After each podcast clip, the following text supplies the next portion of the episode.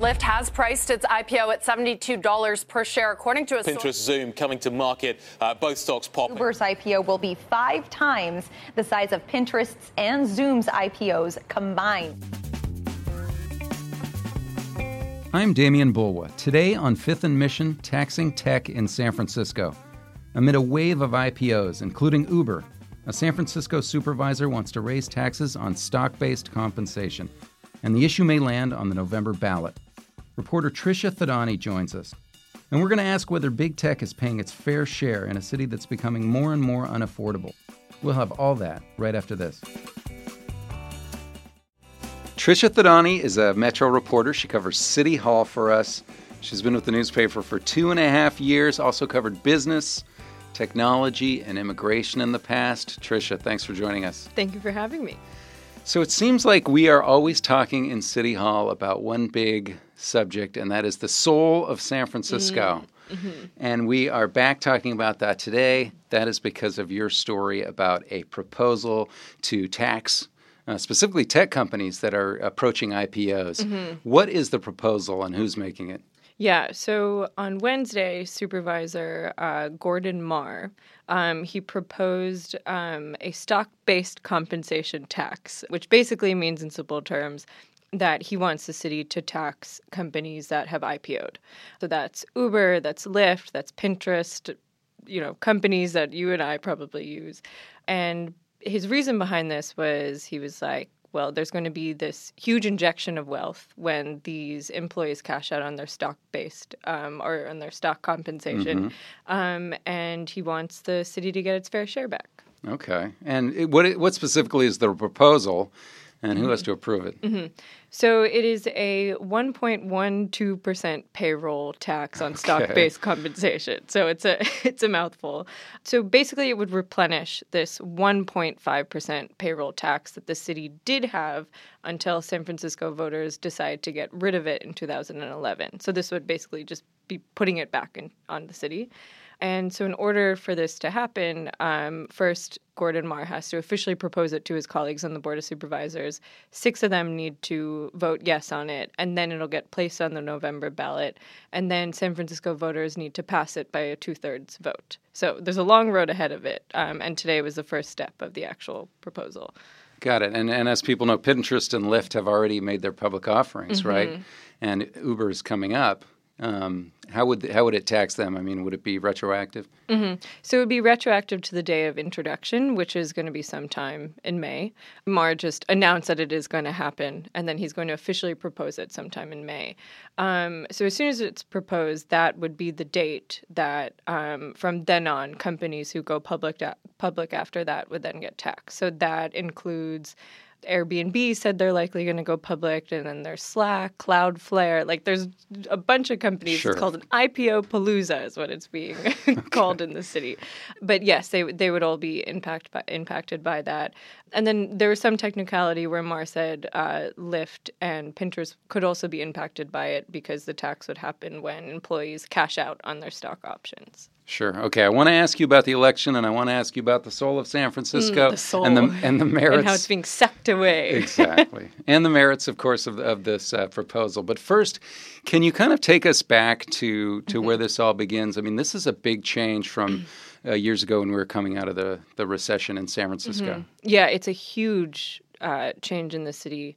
So in 2011, when SF was just crawling out of the Great Recession, um, we were, and it's hard to imagine that just eight years ago, our unemployment rate was near double digits. It was something like 9% in 2000. Was there even avocado toast back then? I wasn't here, so I, I cannot confirm okay. or deny. So unemployment rate was really high, unconfirmed if there was avocado toast or not. Um, I'll get back to you on that one. Um, and then the city was also just went through the most devastating budget cuts that it had to. It had to decide between cutting, um, you know, homeless services versus, uh, you know, police and fire services. It was just mm-hmm. this city was just in a completely different mind space than it was now. And then uh, everyone, I'm sure everyone has heard of the uh, Twitter tax break. Um, so that was first brought up in 2011 when Twitter had threatened to leave the city for Brisbane. Um, and one of the reasons it wanted to leave or was threatening to leave was because the city had this really, really unpopular um, payroll tax um, where basically it taxed employee salaries. And so then when Twitter threatened to leave, then the city jumped and was like, "Don't leave. Like we'll give you a we'll give you a tax break if you move to mid-market." And then so they did that, and then another tax uh, break came where the city had proposed um, giving another break on stock options mm. so that more companies could benefit from this.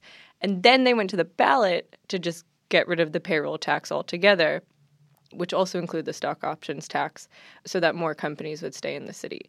The irony is that now the Twitter tax break, the one that kind of started all this, is now sunsetting at the end of the month. So it's the timing is is really really interesting here, and just really shows how much the city, you know, how much the economy has boomed, and how frustrated now some of the legislators are with all of the problems that they blame the tech industry for bringing to the city. Yeah, so San Francisco wanted one of the jobs it did not want the, the tech industry to be sucked into other parts of the Bay Area. Mm-hmm. They saw the benefit, they felt like they really needed it. But since then, tech and all that it's brought and the huge, you know, the sprouting of skyscrapers and the, the concentration of jobs and mm-hmm. particularly mm-hmm. south of market have really dominated the political conversation, right? Mm-hmm. Yeah, yeah, definitely. And now we have a um, the most progressive board that we've had in years. As opposed to when the Twitter tax was. Yeah, was it was passed. more. It was more moderate. I mean, that vote to pass the Twitter tax break was eight to three, and it is so hard to imagine something like that getting passed on um, through the current board right now. A, a, good way to kind of show how progressive this board is um, and where their their head is at is that they actually this year had a chance to renew that Twitter tax break, and in order to do that, one supervisor would have to propose legislation. And when I went around to every single supervisor mm-hmm. and asked, everyone like blanched and was like, "No way, are we going to try and save that thing?" Um, you know, with this big IPO, this wave of IPOs that's going to hit the city, you see the city instead of you know doing anything that they can to keep all of these companies in a city that's already incredibly uh, incredibly expensive. Now they say well you you know they're blaming it for a lot of the woes of San Francisco and say that now you know we want our fair share back. You need to contribute back. And, like the housing crisis. Right. Like the housing crisis the homelessness crisis the affordability crisis. Like we could just go the trash the feces of it everything seems to get pointed back at the tech industry now all right so as we see all these uh, IPOs that are that are coming and are coming soon. How much study has there been done on how much that might, might affect the housing market? Because obviously we've seen the headlines where mm-hmm. people are saying we'll be awash in millionaires and that, that people are even hanging on to their homes in order to wait for the rush mm-hmm. of, of potential home buyers. Yeah, I mean, there's a lot of hyperbole, there's a lot of anecdotes on what's going to happen. I mean, the widely read New York Times piece by uh, Nellie Bowles, which was saying, like you said, we'll be drowning in millionaires. People are buying, are going to buy boats. There's, you know, people are buying ice sculptures. There are all these parties and everything. And yes, I mean, that's anecdotally I've heard the same thing. Um, but for the first time, we've actually seen numbers come out of the city um, that we reported on today. So our chief economist Ted Egan, um, he estimated that just a Lyft and Pinterest and upcoming Uber IPO alone um, could lead to a 0.5% to 1.9 increase in the city's already sky high housing prices. So the way that that breaks down is that the current median monthly rent of um, 4,400, which is wild, which I had no idea. I knew it was high. I, I didn't know it was that, that high. Yeah. But he said that median monthly rent could increase by a range of $24 to $81 and then the medium median home price, which is 1.3 million, which is also wild, um, might increase by between seven thousand and uh, twenty five thousand dollars just from these three IPOs, and then that's doesn't include the other ones. That yeah, in some ways it hit. seems almost modest, but mm-hmm. again, you're just talking about mostly the Uber IPO there. Right, right. And you're also um, just talking about housing prices, I mean, it's hard to estimate. Um, it's hard to pinpoint exactly, but you know, the more wealth that comes in the city, the more people who are, um, you know, eating at our restaurants and shopping at our shops. Like that also increases prices as well in many different aspects of the economy. So, how is a proposal like this being uh, looked at by the tech industry? Mm-hmm. Are they making arguments, arguments that they probably made back in 2011 as well about the attractiveness of San Francisco as mm-hmm. a destination? Yeah. So after the um, after Mar announced that he was going to do this tax, um, so I called uh, the Chamber of Commerce, and they hadn't taken an official position on it yet because they hadn't seen any text. But they said similar to what we heard in. Um, in Nove- last November with Proposition C, which was a tax, as you remember, as a tax to um, on big businesses to raise money for homelessness services. Um, they were also worried about how another tax like this could push companies out of the city. The Bay Area Council, which also represents a bunch of companies, had similar fears. So, I mean, expect to hear that even more from the tech industry. They San Francisco already does have a very high tax burden. And this would just be another one on companies and jurisdictions around us don't have nearly as high as um, as taxes. So you could you could see the argument being made. Well, they can just move out of the city. Mm. Now you spend a lot of time at City Hall, obviously, you know, visiting the, the supervisors, walking the halls. Mm-hmm. What is City Hall's general relationship right now with this industry that dominates the city? Mm-hmm. Well, I would assume this isn't really going to help their relationship. Um, I can't speak for the individual supervisors, but um, right after it was proposed, um, a few supervisors that I caught in the hall. Um, so Rafael Mandelman said he was completely open to the idea of a tax. Um, he stopped short of saying if he would support this particular text because he hadn't seen the text yet, but he agreed with the idea of taxing these companies to add money back into the city's coffers.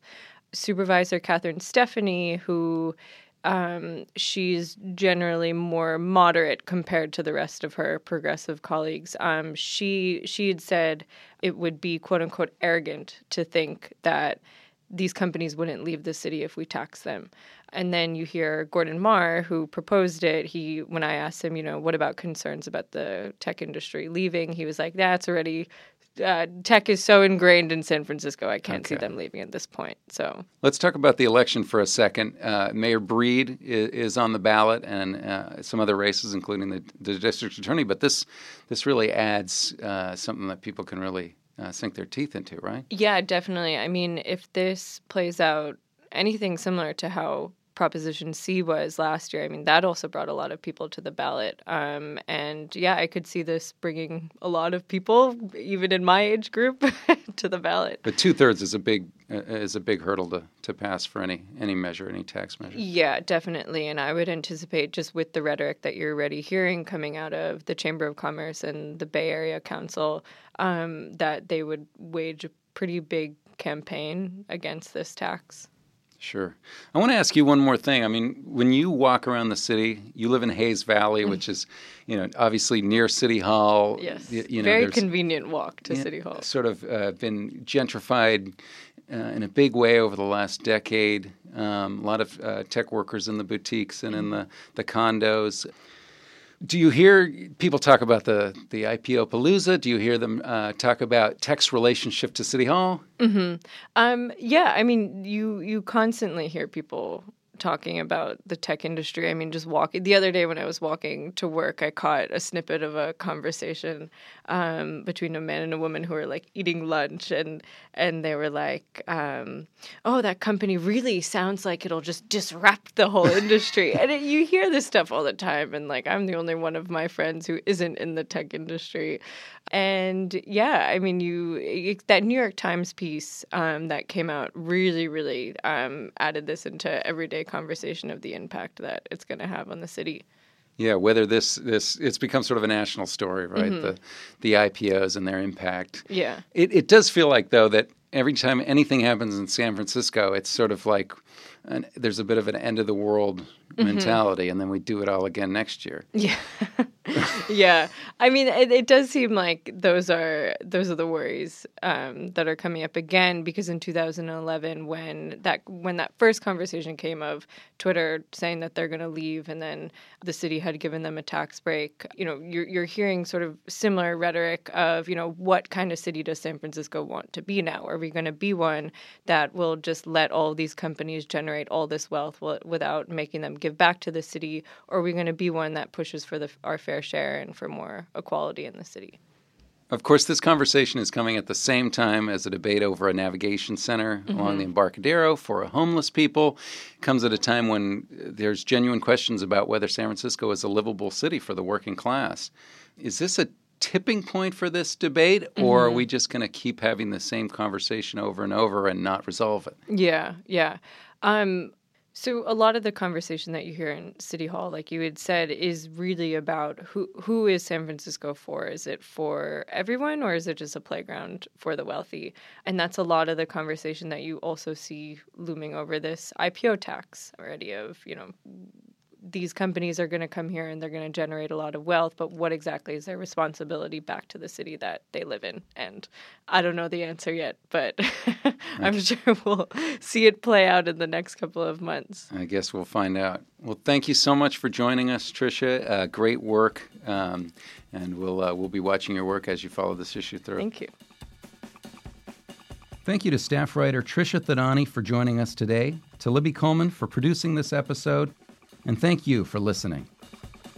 Fifth and Mission is part of the San Francisco Chronicle podcast network. If you like this show, we'd love it if you'd subscribe to it wherever you get your podcasts. And if you've got a minute to give us a quick review, that helps us build our audience so we can keep growing. You can support Fifth and Mission and the newsroom that creates it with a subscription to the San Francisco Chronicle. There are print and digital editions. Find out more at sfchronicle.com/subscribe.